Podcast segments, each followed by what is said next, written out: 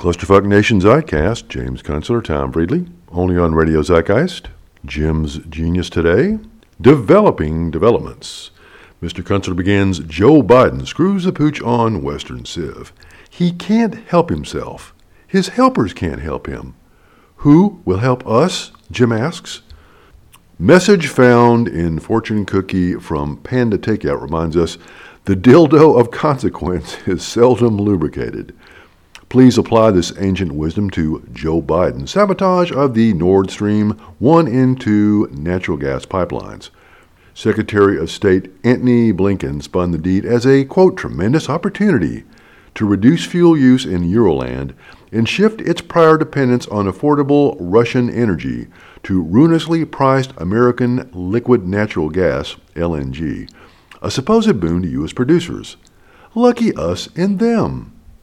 Jim continues, let's get a few technical matters straight about natural gas.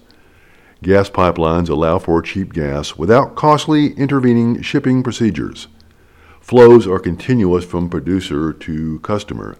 LNG requires compression of the gas at super cold temperatures and costly to build LNG tanker ships to keep that gas cold and compressed in transit. Each tanker can carry only so much gas and the flow is not continuous. At each end of the energy losing journey, there is a costly LNG terminal to load and unload the gas. Bottom line Euroland customers can't afford United States LNG, though for now they'll be getting it good and hard to struggle through the first winter of a permanent depression that will feel more like the forecourt of a new dark age. Also, bear in mind that American shale gas is a finite resource that we need plenty of it ourselves, and that the earliest developed U.S. shale gas fields are crapping out one by one. Secretary Blinken pretends that Europe's deadly predicament will segue crisply into a new green renewable disposition of things as well as a stable and balanced new Cold War between U.S. led NATO and Russia like the 1950s. Secretary Blinken is, of course, completely insane. Germany's industry will now collapse, the euro currency will collapse with it, and the exchange rate with the dollars Euroland needs to buy in order to purchase U.S. liquid natural gas will bankrupt them further. It will also probably blow up the European Union, which is chiefly a trade scaffold. With industrial production sinking, trade sinks too, and the flimsy cooperative arrangements between nations turn into a desperate competition as each nation of Euroland struggles to stay alive. Mr. Kunstler continues, let's not forget the reason that Joe Biden blew up the Nord Streams to foreclose any chance of Germany wriggling out of U.S. sanctions against Russia. Just prior to the Nord Stream strike, protests were rising in several German cities, the common folk already chafing under the Russian gas delivery shutdown and soaring price of desperately needed gas. If the United States stood by while Germany made a separate peace with Russia, how would that affect the NATO countries' commitment to the U.S. provoked conflict between Ukraine and Russia? How much cash support would Euroland continue to dish out to Mr. Zelensky's sketchy money laundering operation? What no government official can acknowledge, even among the Euroland victim nations of this awesome stupidity, is that the U.S. demolition of the Nord Streams was an act of war against our own allies. By the way, the blogger who styles himself as Monkeyworks, notable for tracking the worldwide military flight movements, presents a comprehensive play by play of just exactly how the mission was accomplished. I'll summarize, but you can read his full report for yourself. There'll be a link here on Jim's blog, attached to the show in the cloud here on the Clusterfuck Nation Zeitcast.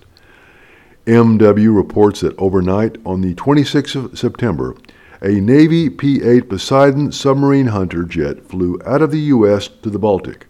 It did not land in the U.K. to refuel, thus avoiding any tracking complications, but rather rendezvoused over Grudziądz, Poland, with a U.S. Bart 12 mid-air refueling plane, which it hooked up with for more than an hour. The P 8 was equipped with Mk 54 air launched torpedoes.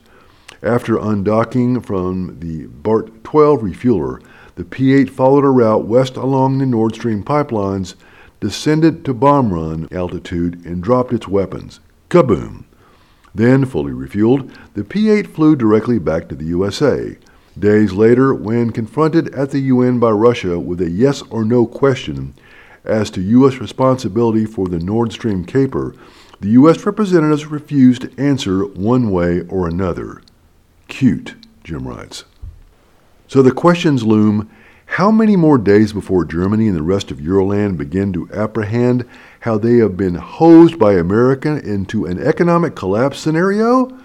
How many days before a team of competent professionals hunts down Klaus Schwab and his colleagues somewhere in Switzerland?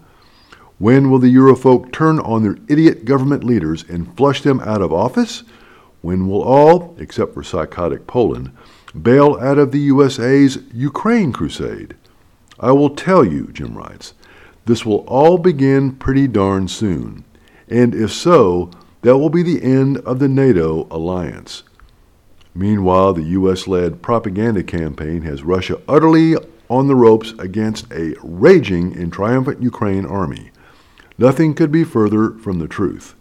Russia made a few tactical retreats the past month in preparation for a final systematic and methodical mopping up of the remaining Ukraine army.